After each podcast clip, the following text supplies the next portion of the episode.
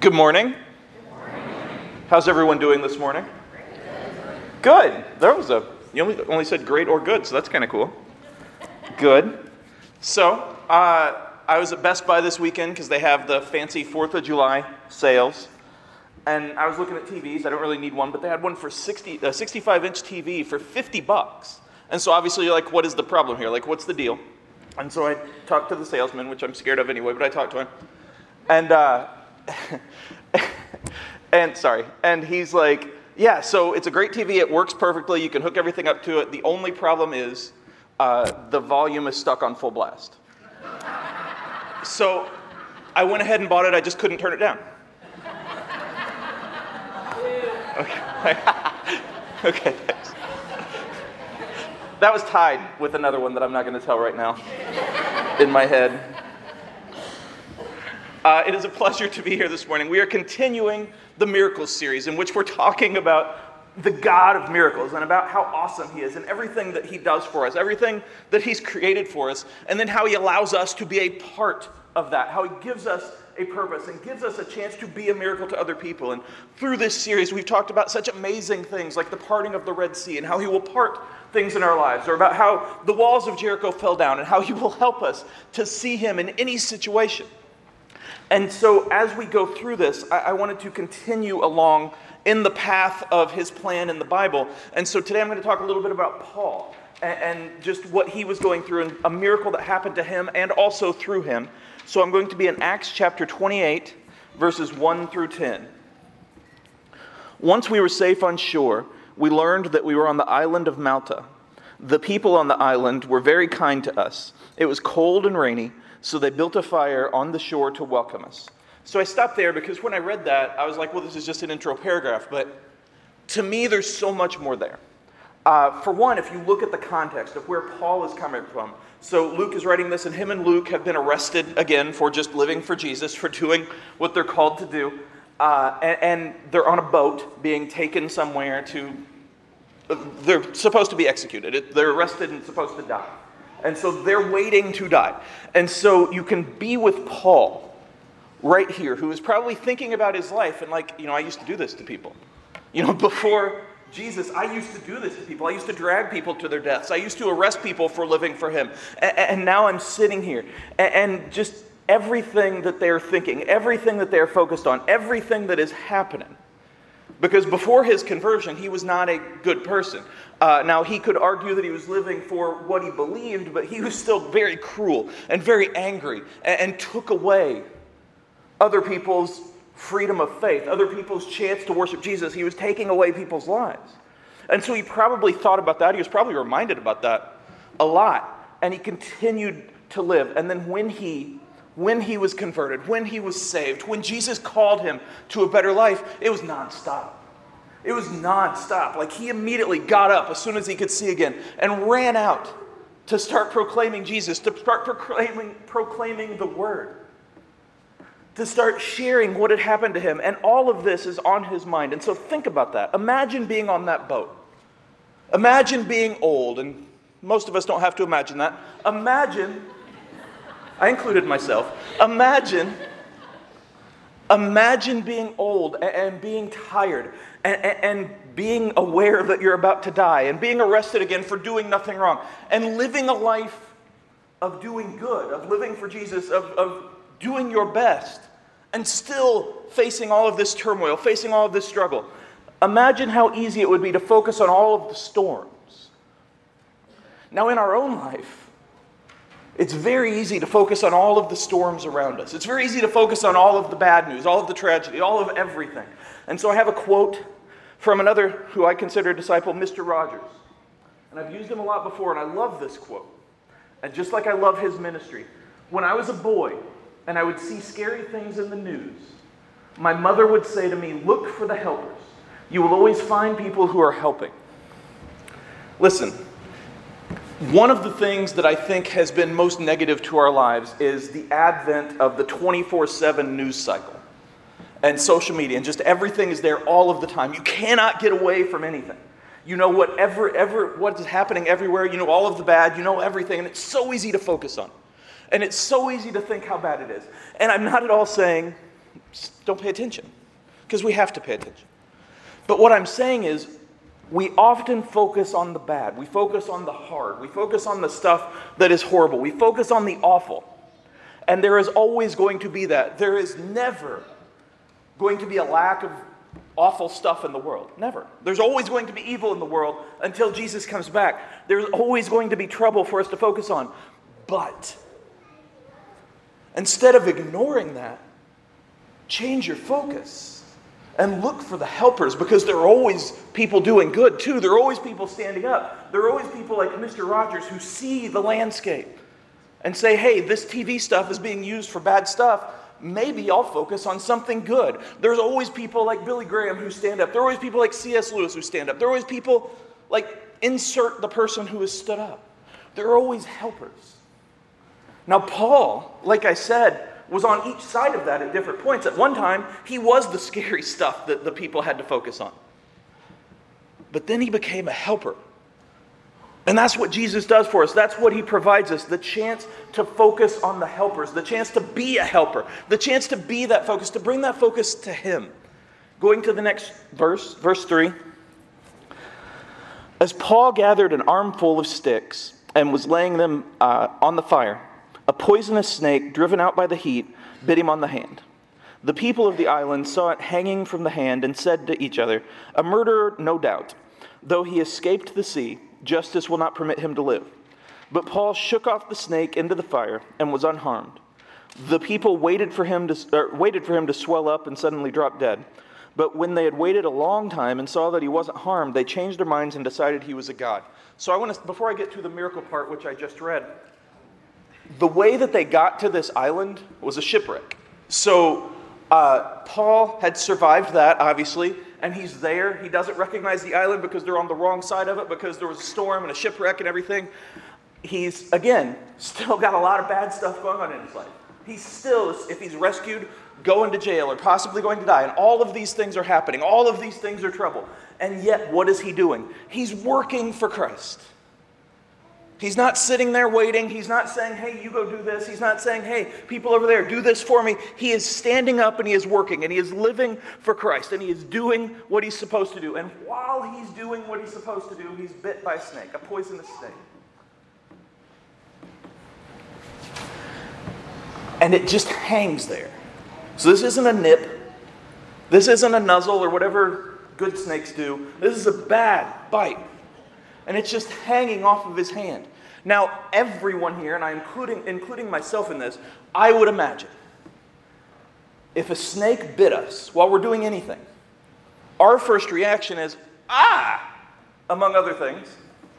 And we'll scream, we'll yell, we'll probably blame other people, we'll probably, hopefully not. Some people will say things they wish they hadn't said. All kinds of things are going to happen. But one thing that mostly won't happen is what Paul does. He continues working.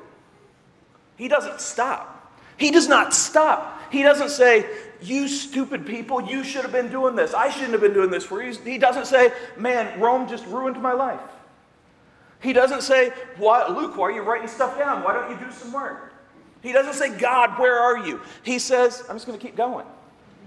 Because once Jesus saved his life and turned it around, he worked nonstop for Christ. And so he lived for Christ. And then as he's bitten, he still lives for Christ. If he dies, he can say, I lived for Christ 100%. That's what he keeps doing. And the miracle is amazing. The fact that he didn't die. It's kind of a low key miracle. It's not like the parting of the Red Sea. It's not like something that's super noticeable, but you notice he didn't die. So to him, it's probably a bigger deal. But the other half of that was that he kept going. As long as he has breath, he serves the Lord. As long as he is who Jesus has helped him to be, he serves the Lord. Whether or not he thought he would die, he lived for Christ. He lived to proclaim his name. He lived to proclaim his message. And so everyone around, they saw the miracle. They saw the power of God. And that had an impact. But the other thing that they saw was a man of God say, Hey, I'm serving Jesus, and then actually serve Jesus. They saw him live out, even though he might be dying, live out fully what Jesus had called him to do, live out fully who Jesus had called him to be. They watched him work. And I got to tell you, that probably had as much impact as the miracle itself because he kept going. As far as he's concerned, he's going to die, but hey, I might as well die as I lived for Jesus. Often, more of our lives are spent waiting for the miracle, spent praying for the miracle than actually reveling in the miracle. Because again, there's so much bad around, and we all have struggles, and we all hurt, and we all see other people hurt. And we all have just a million things in our lives that could sap our faith, that could sap our strength, that could sap our hope. And so we pray and we hope and we do what we can. But it's so easy to want to give up. It's so easy to look around and say, I'm not making a difference. Let somebody else pick it up. Let somebody else do it. I'm just not doing anything. I just can't do it. It's so easy to blame other people. It's so easy to just get angry. In my life, I've had no shortage of trouble, and that's by no means a lot compared to most people, I would imagine. But I've talked about financial troubles. I've talked about people who have hated me and walked away. I've talked about problems in all kinds of areas where, where it stinks. It hurts. Sometimes being in the ministry, sometimes being a Christian, sometimes being alive can just hurt. And I've always done my best to live for Him. I've always done my best to always keep fighting, which I talk about a lot. But it can get hard. It can get really hard when we look around again and it's like, man, I'm doing everything. I am doing everything, and it's just being ripped down almost as quickly as I build it up. And like I said, my struggles compared to most, it's nothing. I have another quote. This is from someone I haven't used. This is Helen Keller. Although the world is full of suffering, it is also full of the overcoming of it. My optimism then does not rest on the absence of evil, but on a glad belief in the preponderance of good and a willing effort always to cooperate with the good, that it may prevail. I saw this as I was studying for my sermon and preparing and praying and figuring out what, what God had on my heart to say. And I was like, man, I'd never really thought about it, but the way she looks at life, that's amazing. Now, if you don't know who Helen Keller is, I would imagine most people have heard of the miracle worker or read her life at some point. Uh, she had a really bad fever when she was a baby and couldn't see or hear. That's rough. That means you're getting no input whatsoever. You're reliant completely upon other people to tell you what is going on. And so it would have been amazingly easy for her to say, I can't, I, can't do anything. Man, everything is evil. I can't see, I can't hear. Everything's awful. It's not fair. And yet, even though she's suffering, she's not saying, I'm so glad I'm blind. I'm so glad I can't hear. She's saying, people overcome this. People overcome this. And, evil exists, but so does good. And guess which is more powerful? Good is more powerful. I hated to take it away, but nobody answered. Good is more powerful. But more than that, a willing effort to cooperate with the good, to be a part of the good, to be a part of the solution, to be a part of the help. And so often, we are caught up with, I, I just can't get over this. I just can't. I can't get over this. I can't deal with this right now. I can't deal with you right now. Everything just keeps getting worse and worse and worse. They just never learn. It never changes. Nothing is ever okay, etc., etc., etc. But if she can do it, what can we do? We have this chance. We have this calling. Imagine, though, being unable to see or hear. Imagine being not only reliant on other people, but 100% reliant upon God. That's kind of where we're supposed to be. And all the other stuff kind of gets in the way, but we have this ability. We have this ability to focus on the good, not to ignore the bad, not to, to build a wall around ourselves, but to focus on the good and to be a part of the good, to be a helper, to do what we can, to share that miracle, just like Paul did as he's dying. And he kept working, and he kept working. And we can keep working, and we can keep doing it. We cannot get away from evil. We cannot get away from struggle. We cannot get away from pain. But can't get away from God either. His goodness is everywhere if we just choose to see it, if we choose to live it, if we choose to share it. That's our saving grace. Literally, that's our amazing grace. That's a song we kind of just sang. I've been in the church seven or eight decades now. And so, in my time, some of you are doing math. Uh, in my time, in my time, one of the things I've probably heard most is we need a revival. And, you know, that's true. Absolutely. Revivals are good. Uh, back in Seymour in the Nazarene Church, we would have scheduled revival services and stuff like that. And so a lot of times we'll hear, I'm going to pray for a revival. I'm going to schedule this. I'm going to hope for this, etc., etc., etc., etc. And like I said, that's good. But a lot of the times, they're words we say and then we say them and we just kind of wait. It's like, man, I hope we have a revival soon. Up, see you next week. Or, you know, I hope that there's a revival in, in, this nation, in this world, in this state, in this church, whatever. And then we just kind of sit there and it's like somebody else will take care of this. But maybe, maybe we are supposed to initiate it. Maybe we are supposed to be on the ground floor of this. Maybe we are who other people are waiting for. To stand up and live for Christ, to stand up and keep working, to stand up and keep doing what He's called us to do, to love Him fully, and to love others the same, to show who Jesus is, to show the miracle of how He saved our lives, to show the power of His love.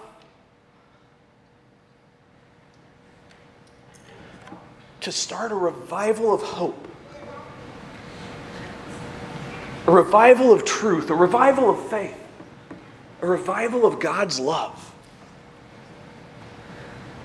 And I imagine for a lot of people, it wouldn't necessarily be a revival, it would be the first time they were truly shown God's love by other people. That's sad. Because we're supposed to do that. Paul did that, and Paul was by no means perfect. So, anyone who's sitting here saying, Yeah, but I've got this in my pastor. Yeah, but, you know, I'm not the best speaker. Yeah, but, you know, I just can't, blah, blah, blah. We've all got that. I've got that. Paul helped murder some people. That's pretty bad. Hopefully, nobody here has that in your past. If you do, feel free to keep that to yourself. Although we do have a prayer wall out there. But he kept going. One of the things that I find so amazing about him is not just that he wrote like half of the New Testament. Not just that he opened so many churches, not just that he was such a force. Other than Jesus, he probably did more than anyone to spread the Christian church.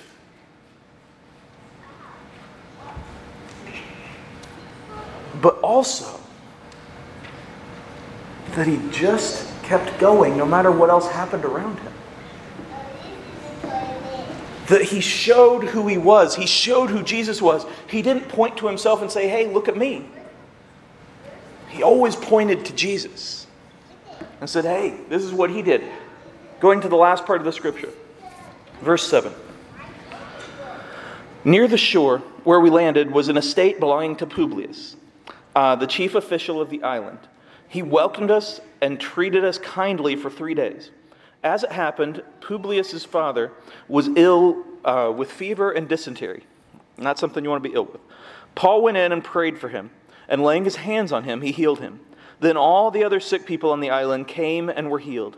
As a result, we were showered with honors, And when the time came to sail, people supplied us with everything we would need for the trip.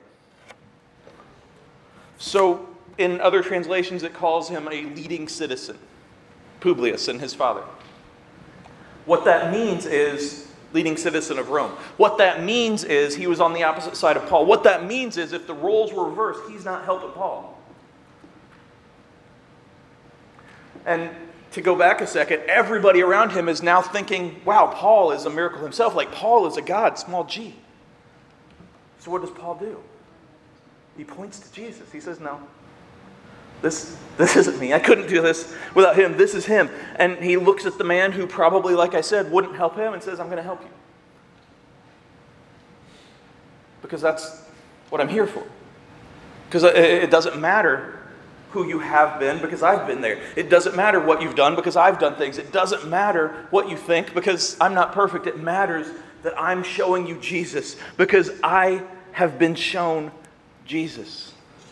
And so Paul helped him and he prayed with him and he helped the island and he prayed with them and he healed people and he did more and more miracles and it magnified because he kept going. Meanwhile, the snake's probably not still hanging from his hand, but the memory of it is. I'm going to tell you, I've never been bitten by a snake.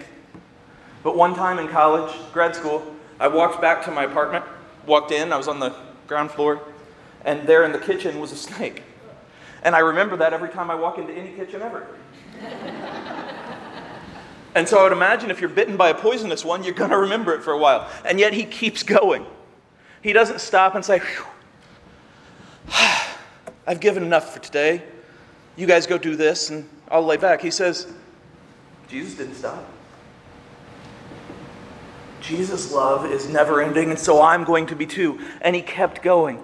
And after the miracle, he didn't point to himself and said, See, I'm protected, I'm special. He said, See, he's amazing. He's special. He is a protector. He pointed to him, he pointed to Jesus with his actions, which are louder than words, which is my title today. Because God's love is louder than words, because what we can do through Him is louder than words. And Paul helped so many others by living a life of joy. Hey, there it is. By living a life of joy. Now, I've used this before, but I'm going to use it again because I assume that I'm the only one that remembers every single thing I've ever said, which is why I don't sleep at night. Joy Capital J, capital O, capital Y. Jesus, others, you. A lot of times we try to make it Yaj or Yajo. Now, I know that most of you haven't joined the lucrative field of English and gotten several degrees that are worth a ton, but neither of those are real words. Joy, though.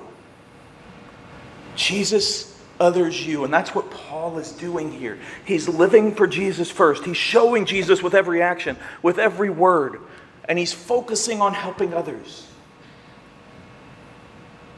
At the end of the day, when he's about to go to bed, he'll look at the bite and pray and thank God. He's probably already done that several times.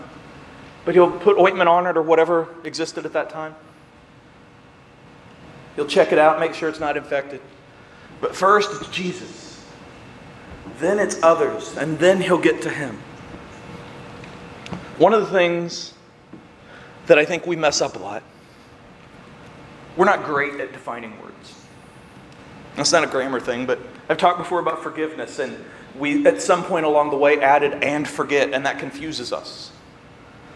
Because forgiveness is to let things go. Forgiveness is to give them to God. We still remember what happened. We still remember the feeling, but we move forward.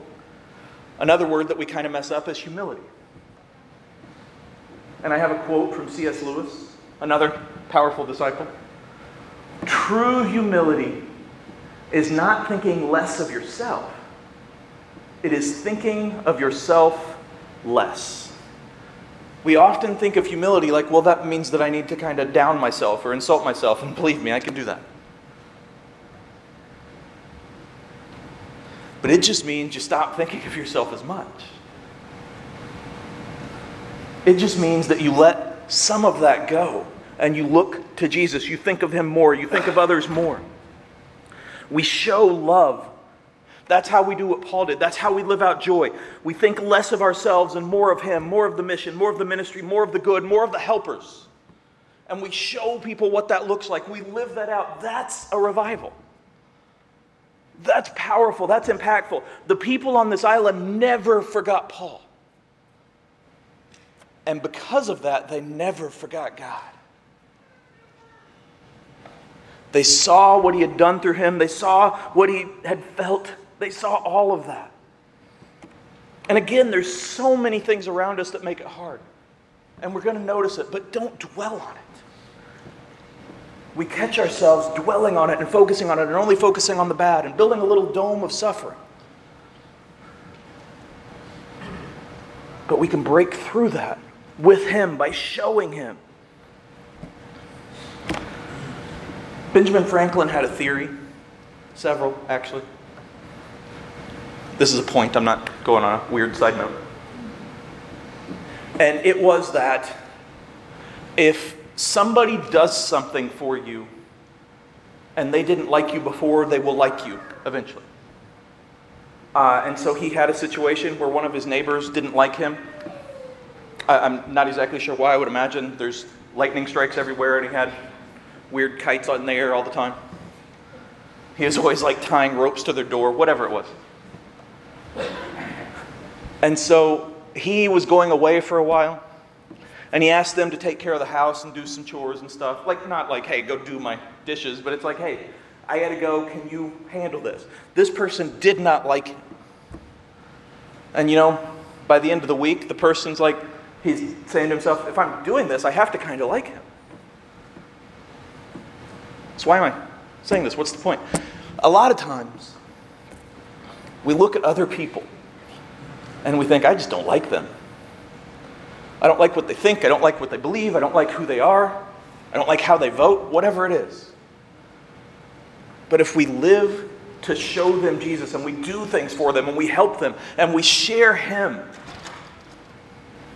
that's how we love others. By loving others. It's not easy. Doesn't mean you're going to be best friends with everybody because you're not. But it means that you're living for Him in a way that shows who He is, in a way that's miraculous. And it's important to remember that humility. It's important to remember that joy. It's important to remember to look for the helpers. But there's one more thing that is vital to remember that we are not alone.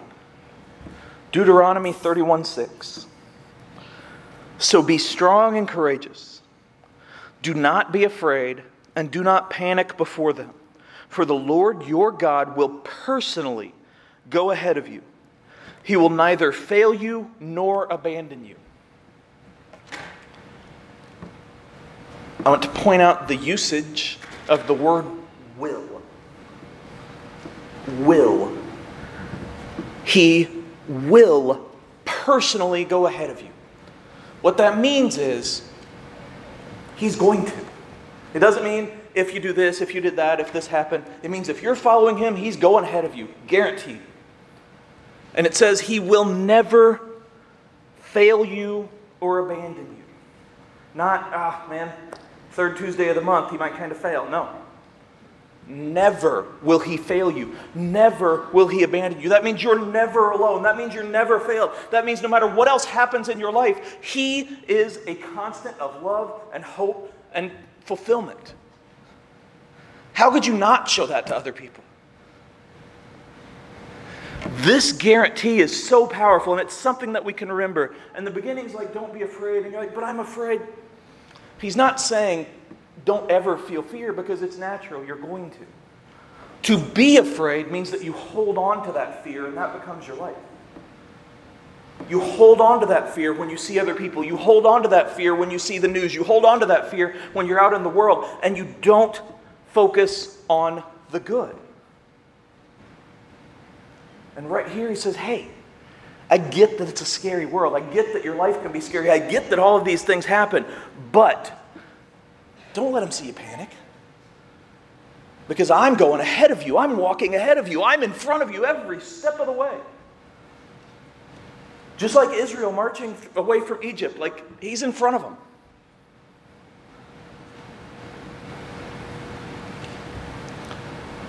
So don't give in to that fear. Don't let them see you panic. Don't make that your life. Don't make that who you are. Don't make that your identity. Don't make that your definition. Because the Lord your God will personally, personally go ahead of you. And on top of that, will never, ever fail you, will never, ever abandon you, will never, ever give up on you, will never, ever leave you. Do people sometimes turn away from him? Absolutely. Do people fail him? Sure. But he will never fail us. And he will never abandon us. So, what does that say with everything? It says if we go out, and like Paul, we continue, even as the snakes are biting us and like Jesus, we continue to show love and truth and grace and hope, even as everyone is yelling insults at us. And we remember that we're not alone, and we remember we cannot be failed, and we remember we will not be abandoned. And we do our best. We do our best to love God. We do our best to love others. We do our best to treat others as we want to be treated. We do our best to live the gospel. We do our best to live joy. We do our best to show hope. He's going to magnify that. Because on our own, it's just words. But remembering that He is there, that is the miracle. That is how revival happens. By living it each and every day and remembering that everything we do, everything we say, He takes that and makes it greater. That's all I got.